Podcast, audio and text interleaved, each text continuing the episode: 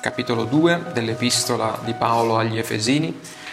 Leggeremo dal verso 1 al verso 10.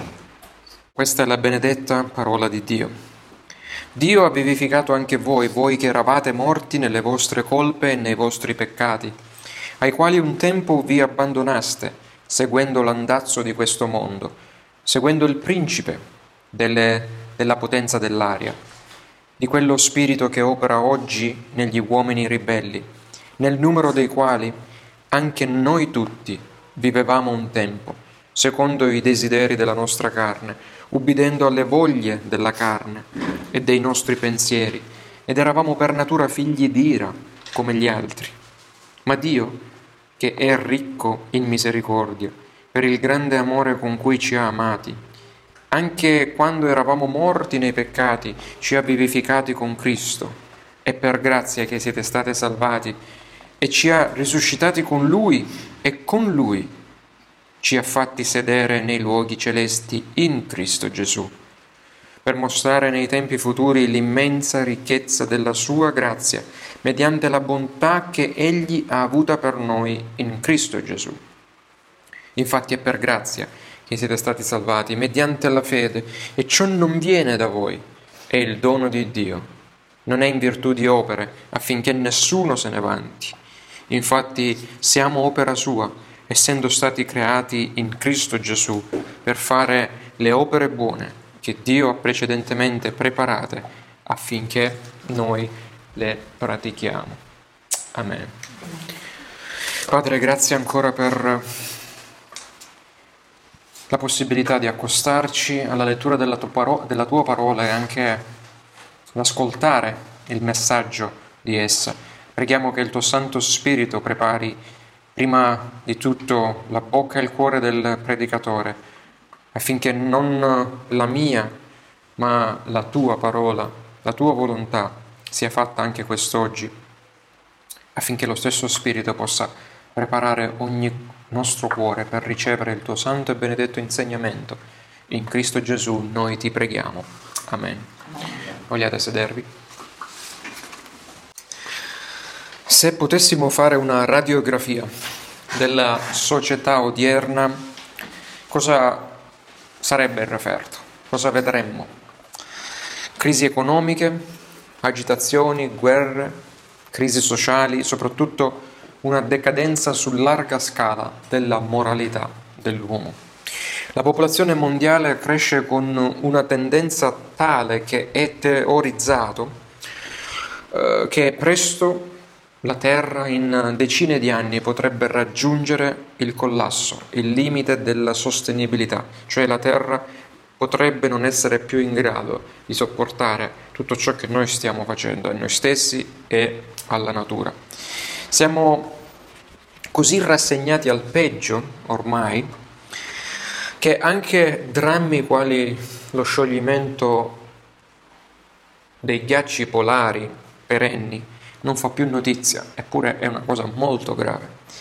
Vediamo una crescente disoccupazione, isteria, gente che salta, gli salta la rotella, isteria generale, violenza, assenza di moralità e subiamo inermi il disintegrarsi dei tessuti familiari e della concezione biblica della famiglia stessa, cioè uomo e donna. Già, se c'è qualcosa che questa nostra società sembra non avere più, cioè questa nostra generazione, sembra non avere più rispetto alle generazioni precedenti, è la mancanza di fiducia in un futuro migliore. Sembra che stiamo andando sempre di male in peggio.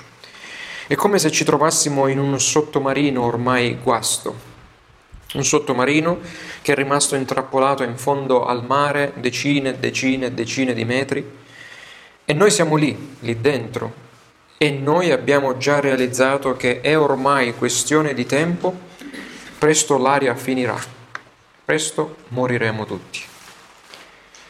Paolo nei primi tre versi di oggi dipinge efficacemente la profonda disperazione in cui versa l'uomo separato da Dio a causa della sua natura di peccato. Ma poi, dal verso 4 al verso 10, ci presenta l'unica soluzione possibile, cioè la grazia di Dio. E quest'oggi vedremo due punti, quel che per natura in Adamo eravamo, lo vediamo verso 1, dal verso 1 al verso 3, quel che per grazia in Cristo ora siamo, cioè coloro che sono credenti. E lo vediamo dal verso 4 al 10. Domenica scorsa abbiamo visto insieme quanto è bello conoscere da credente quella che è la chiamata di Dio, la speranza della chiamata di Dio. Quanto è bello conoscere la gloria della eredità di Dio, ma anche quanto è importante conoscere l'immensità della potenza di Dio al fine di vivere bene, di vivere pienamente la salvezza che ci è stata data già in questa vita, indipendentemente dalle circostanze in cui ci veniamo a trovare. Oggi invece Paolo ci porta con questi versi a riflettere su chi eravamo prima di essere salvati, cioè sulla nostra vecchia identità in Adamo e poi sulla nostra nuova identità in Cristo, cioè chi siamo in Cristo. Cominciamo col vedere quel che per natura in Adamo eravamo. Prima di guardare nel dettaglio la devastante descrizione della condizione umana separata da Dio, dobbiamo però precisare che questa che Paolo fornisce non è la descrizione di Hitler, è la descrizione di tutti noi, non solo di Hitler o del peggiore di tutti i killers mai esistiti, ma questa è la diagnosi biblica sia mia sia vostra. Paolo comincia con un voi, voi un tempo eravate morti, diretto in primis ovviamente ai gentili di Efeso, al verso 1, ma poi al verso 3 amplia lo spettro e afferma anche noi tutti lo eravamo un tempo, cioè morti. Ed infine chiude il verso 3 includendo tutto il genere umano nella condizione disperata, separata da Dio. Condizione che è da lui descritta in tre terribili verità. E queste verità sono anche nella liturgia riportata dai bambini, che sono noi per natura eravamo morti, per natura eravamo schiavi, e per natura eravamo sotto l'ira di Dio.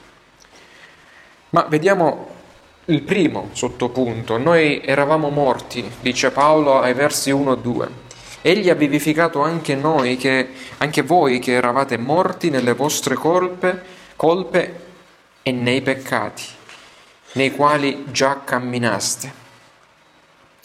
Voi eravate morti, si può tradurre questo verso in una maniera, col- la, la, la parola colpa la possiamo intendere come le ordinarie, le nostre ordinarie offese fatte a Dio. Voi eravate morti nelle vostre ordinarie offese verso Dio e questo ci fa comprendere meglio ciò che noi veramente siamo in Adamo, produttori di peccato continuamente davanti a Dio. Infatti la morte descritta da Paolo non è intesa come una morte qui metaforica, come quella del figliol prodigo. Quanti si ricordano cosa il padre disse del figliol prodigo? prodigo? Che una volta andato via di casa separatosi dal padre, per il padre era considerato ormai morto, ma che poi ritornò in vita quando lo riebbe di nuovo con sé. No, qui non è la stessa cosa. Qui la morte descritta, è descritta nella sua accezione più drammatica, e cioè la totale separazione del peccatore da Dio, laddove Dio stesso ha nascosto il suo volto al peccatore a causa del suo e nostro vivere quotidiano, nel quale offendiamo giornalmente il Creatore col nostro fare e il nostro non fare, con i nostri peccati di commissione che facciamo e quelli di omissione, quelli che non facciamo. Vedete, se ci guardiamo attorno, vediamo tantissime persone senza Dio che hanno espressamente magari anche rifiutato Cristo, le quali sembrano essere brave persone, molto vive. Quanti conoscete che pur no, no, no, non mi parlare di Gesù, non mi parlare, però sono delle persone rispettabili no? nella società, persone brave, tra virgolette. Alcune, per esempio, come il famoso che in questi giorni è molto discusso, il calciatore Cristiano Ronaldo, hanno un fisico atletico, statuario si suol dire, che tutt'altro sembra tranne che l'essere morto questo eh, campione del calcio. Magari qualche nostro conoscente ha una mente così fina, così viva, così reattiva, che non ci sembrerebbe affatto che questa sia una persona morta. Eppure tutti questi campioni che sono senza Cristo non sono altro che dei morti che camminano. Questo è il significato di questi versi. Sì, è questa la nuda e cruda verità. Per Dio non conta quanta forza uno possiede nel corpo, quanta intelligenza esprime la sua mente o quanto forte sia la sua personalità. Ciò che veramente conta è se l'anima sia viva in Cristo o morta in Adamo. Sono morti coloro che sono ciechi alla gloria di Dio e sordi alla voce dello Spirito. Sono morti coloro che non amano Dio e che non si rivolgono a Lui gridando Abba, Padre. Essi sono cadaveri che camminano i quali corrono verso il giorno del loro certo giudizio. Perciò Paolo non ha timore di dire che la vita senza Dio è una esistenza senza vita. La vita senza Dio è una esistenza senza vita. Abbiamo visto qualche domenica fa cosa significa vita, vita eterna. Queste persone senza Dio non hanno vita, non hanno vita eterna. La vita terrena di coloro che sono senza Dio è dunque paragonabile a cosa? A cosa possiamo paragonare una vita di chi è senza Dio? A quella donna in gravidanza che in grembo porta un bambino già morto. Una gravidanza non ha senso di esistere se dentro non porta la vita. E così come quel grembo non è più un grembo di vita, ma una tomba di morte, allo stesso modo questa vita terrena per chi è senza Cristo non è nient'altro che una tomba che può durare anche diversi anni. Ma Paolo va avanti dicendo che per natura non eravamo solo morti, noi che ora siamo in Cristo, ma eravamo anche schiavi. Sì, egli scrive che noi camminavamo cioè il, verso, il verbo nel, della, nel, greco originale qui, eh, che noi traduciamo come camminavamo, eh, allude al brancolare eh, in questo mondo, andando in giro, eh, producendo le nostre ordinarie offese a Dio con i nostri continui peccati. Il verbo camminare allude a quel muoversi avanti e indietro eh, in una sorta di cerchio come fa un cane che è tenuto al guinzaglio o è allegato ad un palo e che è tenuto al guinzaglio ben saldo nelle mani del principe della sua vita che è Satana. Bene, quello che Paolo dice è che noi tutti eravamo al guinzaglio di Satana un tempo, dando sfogo alle concupiscenze della nostra carne coscienti o no, eravamo questo. Ma attenzione, miei amati, la parola carne qui non allude certo al nostro corpo fisico e basta. Dio eh, ci ha creato il nostro corpo per avere dei sani desideri, per soddisfare i bisogni illeciti di questa carne, di questo corpo, quali il desiderio del cibo, il desiderio del sonno, come Abigail che adesso ha un desiderio di dormire ma non riesce, il desiderio dell'amare il proprio coniuge, ma quando l'appetito per il cibo diventa ghiottoneria o il sonno diventa ozio e l'amore diventa lussuria. Quei sani desideri naturali sono pervertiti in insani desideri peccaminosi della carne, che sono lo sfogo della nostra natura decaduta e contorta. La persona irredenta, la persona non salvata, infatti è completamente schiava e alla mercé del terribile egocentrismo tirannico, cioè cerca di soddisfare continuamente questa pulsione che ha nella carne, i suoi impulsi lussuriosi.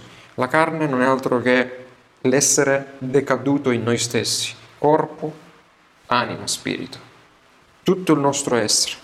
Purtroppo succede che alcuni credenti invece di riconoscersi peccatori cercano di far cosa? Di deresponsabilizzarsi, Dire no, no, non è la mia colpa del mio peccato, è la carne che si allea con, la, con l'anima e guerreggia lo spirito.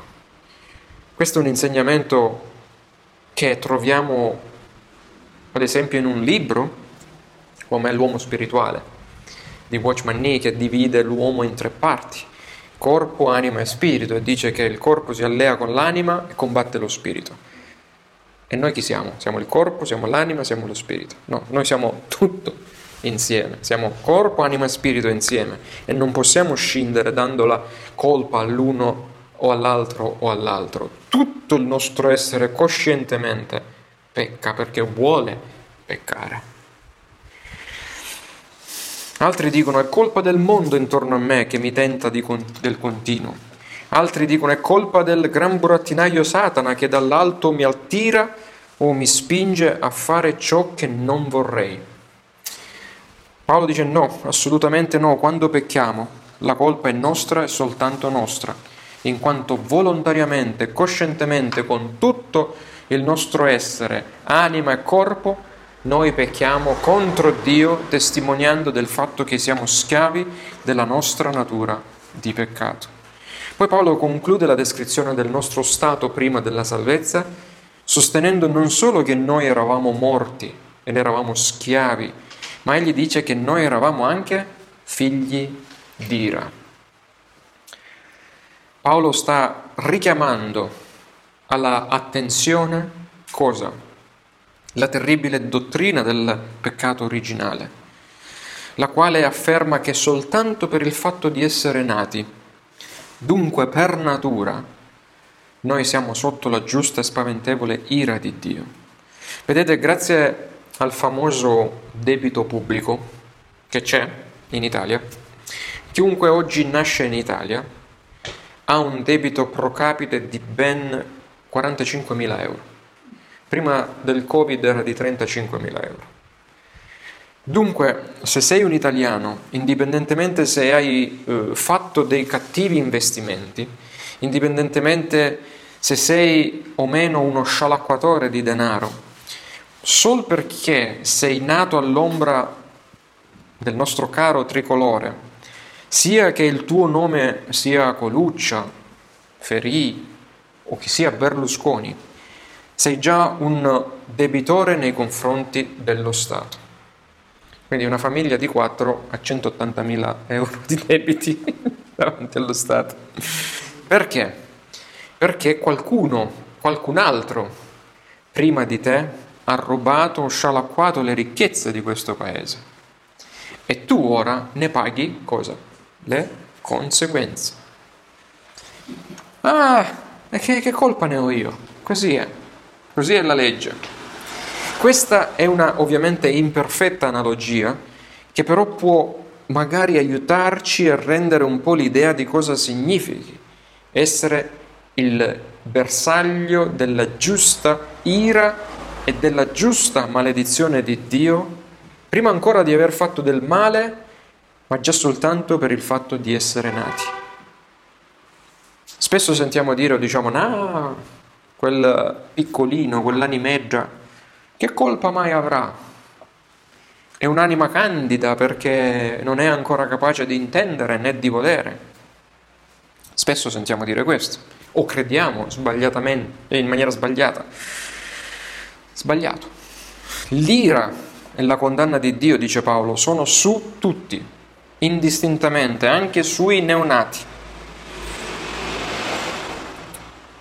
Perché come alcuni magari dicono, invece, tralasciando questo insegnamento importante, come fa Dio ad essere così crudele e ingiusto, a ritenere anche i neonati o anche quelli che sono intessuti nel grembo ancora non nati colpevoli? La risposta sta nel patto d'opere stipulato tra Dio e Adamo nell'Eden. Nell'Epistola ai Romani, al capitolo 5, versi 12 e 14, Paolo fa chiarezza dicendo che noi tutti abbiamo peccato in Adamo e siamo caduti con Adamo. Lo dice chiaramente, perché nel momento della sua trasgressione, nel momento in cui Adamo peccava, noi legalmente eravamo in lui, noi legalmente eravamo con lui, in quanto lui rappresentava tutta l'umanità in quel momento, che sarebbe nata poi da lui. Adamo era il nostro rappresentante o il nostro capo federale, per dirlo in maniera più tecnica. Abbiamo letto insieme il libro sulla teologia del patto e il vincolo sacro, spero che alcune di queste nozioni possano ritornarvi per comprendere perché siamo oggetto della giusta ira di Dio tutti. Pensate che questo sia un patto assurdo? Pensate che Dio abbia esagerato nel considerarci tutti colpevoli per il peccato di un solo uomo? Beh, il concetto di rappresentanza uno al posto di molti lo troviamo ovunque nel nostro vivere quotidiano. Pensate alla finale del campionato europeo di calcio che c'è stata qualche settimana fa. Se un sol calciatore segna, tutta la squadra vince la coppa. Se invece è tutta la nazione vince, siamo, siamo vincitori, eppure i calciatori hanno vinto, noi non abbiamo vinto, ma loro rappresentavano tutta la nazione. Se invece il portiere fa una papera, e l'avversario segna, non perde solo il portiere, ma tutta la squadra perde. E per eh, rappresentanza tutta la nazione perde.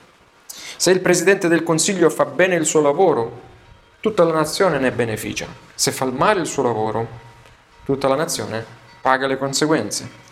Dunque il peccato originale non consiste nel fatto che il neonato quando cresce poi col tempo finisce di imitare Adamo nella disubbidienza, quindi aspettiamo che diventa abbastanza malvagio da imitare Adamo. No, no, non funziona così, ma consiste nel fatto che ogni bambino, ogni bambina viene concepito con la stessa natura corrotta di Adamo, ereditando sia la colpa che la corruzione di Adamo. È come un giocattolo, lo stampo del giocattolo si è fallato, è ormai eh, rotto, d'ora in poi tutti verranno prodotti in maniera rotta, corrotta. Il peccato originario di Adamo è la voluta trasgressione della legge di Dio. Cos'è il peccato? Il peccato è la trasgressione, la disobbedienza della legge di Dio che ha portato alla distruzione della originaria comunione tra l'umanità e Dio. E come conseguenza della rottura del patto d'opere, Dio ha giustamente maledetto non solo Adamo, perché questi erano i termini, disubbidisci, morirai, disubbidisci, riceverai la maledizione, ma ha maledetto in Adamo tutta la creazione e ogni uomo che da lui è nato e quest'uomo non ha più, noi non abbiamo più in noi la purezza la giustizia che l'Adamo prima del peccato aveva. Ma siamo tutti colpevoli, corrotti e automaticamente per nostra natura decaduta noi produciamo peccato. In virtù di questo ogni persona che viene al mondo, anche il cosiddetto innocente, neonato, che innocente non è davanti a Dio, merita la santa e giusta ira e condanna di Dio. In poche parole Paolo dice che noi non possiamo fare di Adamo il nostro capo espiatorio, dire eh, è per colpa sua che se io oggi pecco e sono condannato. No, non possiamo dire era colpa sua e basta. No, noi abbiamo peccato in Lui e siamo scaduti con Lui. Cari che ascoltate, la giusta sentenza è che noi siamo tutti, tutti spacciati. Senza Cristo noi siamo morti, dice Paolo, siamo schiavi, siamo condannati a bere l'intera coppa della giusta ira di Dio. E niente, nessuna creatura sotto il cielo può cambiare tale sentenza. Niente, nessuno può evitare questo. Ma Dio.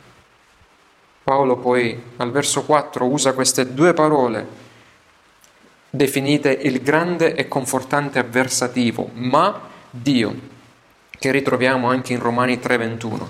Queste due parole, ma Dio, danno speranza, perché anche se è vero che nessuna creatura può annullare la maledizione di Dio, ma Dio, il Santo, il Misericordioso e il grazioso Creatore, ha invertito la condizione degli eletti che da condannati nel proprio peccato ora sono salvati per grazia attraverso l'opera e la persona di Cristo Gesù, perché lui è stato maledetto, è stato fatto maledizione al posto nostro.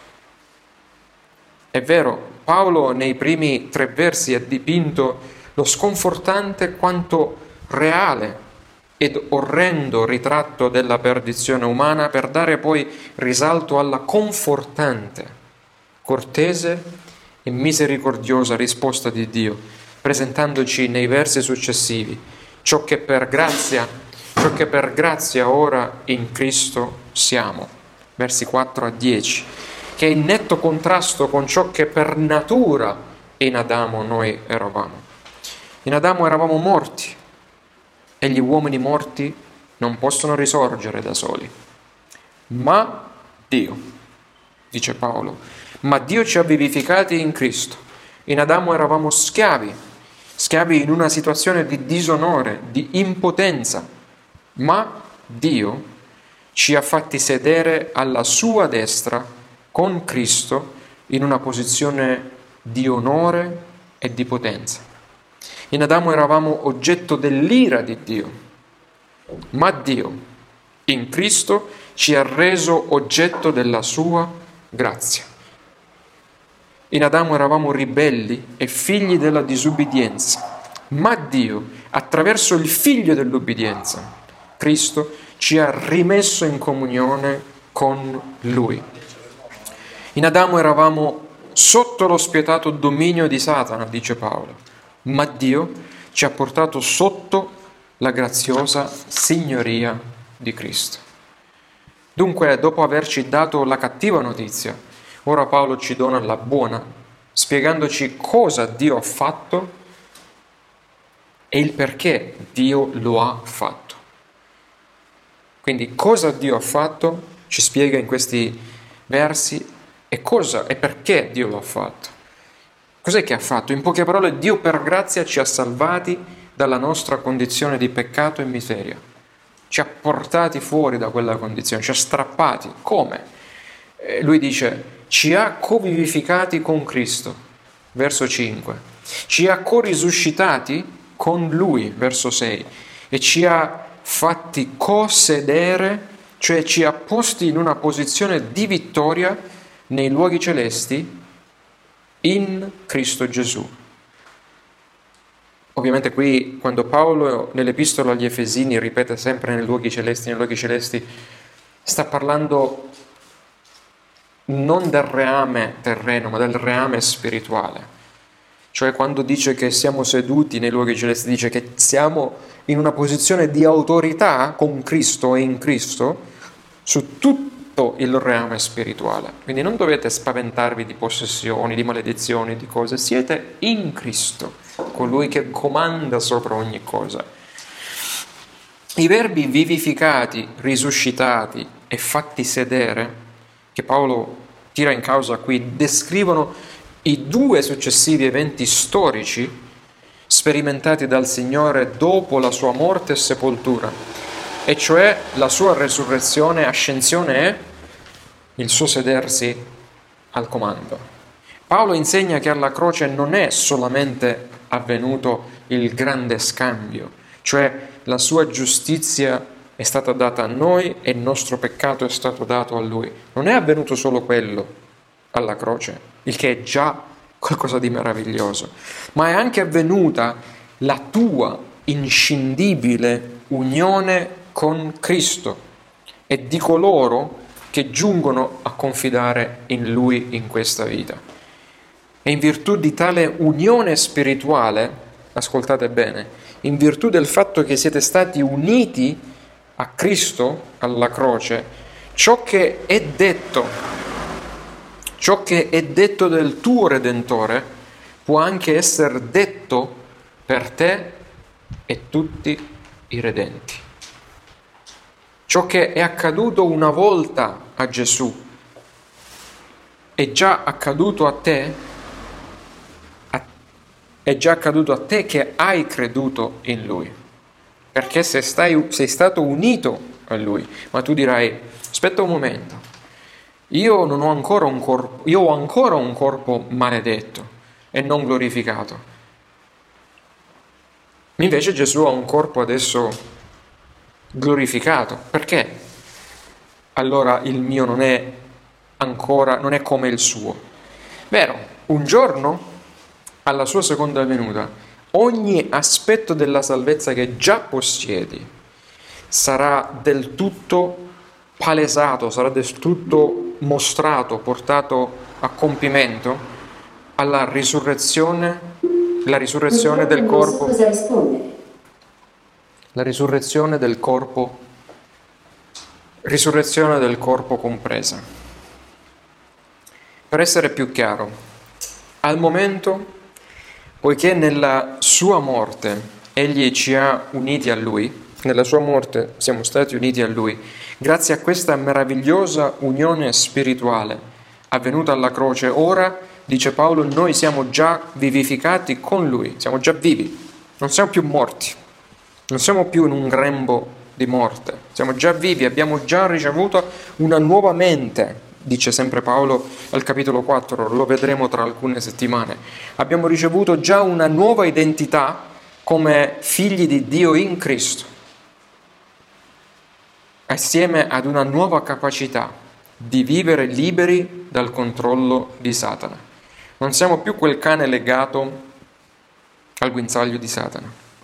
L'umanità, in virtù della vittoria di Cristo sul peccato e sulla morte e per la sua esaltazione di Cristo, quindi arrivare a sedersi alla destra del Padre, l'umanità è già, dice Calvino, elevata dal più profondo inferno al cielo stesso. Poiché Cristo, come abbiamo detto, è colui che è disceso ma che è anche salito è colui che, cosa significa questo? Che ha toccato le profondità della morte per poi aprire la strada alle altezze della risurrezione, del quale noi siamo già partecipi con la nostra anima, ma saremo anche partecipi con il nostro corpo una volta che Lui ritornerà. Noi siamo già spiritualmente, ma non ancora fisicamente seduti in autorità con Lui nei luoghi celesti. Spiritualmente siamo in autorità con Lui, ma fisicamente ancora no, perché siamo ancora su questa terra a patire le conseguenze della maledizione, perché il corpo conserva ancora la sua natura di peccato. Ma alla seconda venuta anche la sua resurrezione del corpo diventerà la nostra realtà. La sua resurrezione è diventata la nostra resurrezione dell'anima già, ma alla sua seconda venuta anche la sua resurrezione del corpo diventerà la nostra realtà. Il nostro corpo sarà finalmente risuscitato incorruttibile, libero dalle concupiscenze della carne. Non peccheremo più. E in quel tempo, nel tempo dei nuovi cieli e della nuova terra, regneremo anche noi con Cristo con i nostri corpi glorificati e regneremo sopra ogni principato e potestà che un tempo ci teneva al guinzaglio e nella schiavitù. Fratelli, sorelle, Non dimenticate mai che seppur siamo ancora qui su questa terra, la realtà è che la nostra cittadinanza, la vostra cittadinanza è già celeste. E lì presto saremo al suo ritorno. Questo è ciò che Dio ha fatto per noi. Ma Paolo nei versi 7 a 10 spiega anche il perché Dio l'ha fatto. Perché ha fatto tutto questo bene a noi immeritevoli, obbrobriosi peccatori. Perché ci ha fatto questo? Egli ci ha salvato, dice, per mostrare nei tempi futuri l'immensa ricchezza della sua grazia, mediante la bontà che egli ha avuta per noi in Cristo Gesù. Eleggendo e salvando noi colpevoli e corrotti peccatori dalla massa morta di peccatori, Egli ha esaltato la sua misericordia, ha usato misericordia verso alcuni, salvandoci dalla sua ira, egli ha dimostrato il suo amore verso il figlio e verso noi, il figlio con la F maiuscola, Cristo. E salvandoci dal suo giusto giudizio, egli ha mostrato a tutti la bontà e la gratuità della sua grazia. Ma a parti inverse, non salvando gli altri, Dio un domani mostrerà la sua santa giustizia. Quindi ecco perché lui ha fatto ciò che ha fatto. Infatti dice è per grazia che siete stati salvati mediante la fede e ciò non viene da voi ma è il dono di Dio. La salvezza è molto più che un semplice perdono ricevuto. La salvezza non è solo un perdono ricevuto, è la liberazione dalla morte, è la liberazione dalla schiavitù, è la liberazione dalla santa ira di Dio.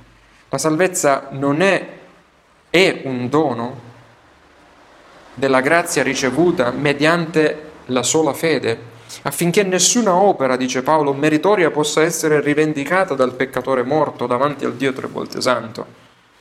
Financo, dice Paolo, la fede non è altro che un dono, la fede che sono le braccia che ricevono questo dono. Financo la fede tua che tu hai è un dono di Dio è resa perfetta in noi da Dio, dice lo scrittore agli ebrei, capitolo 12.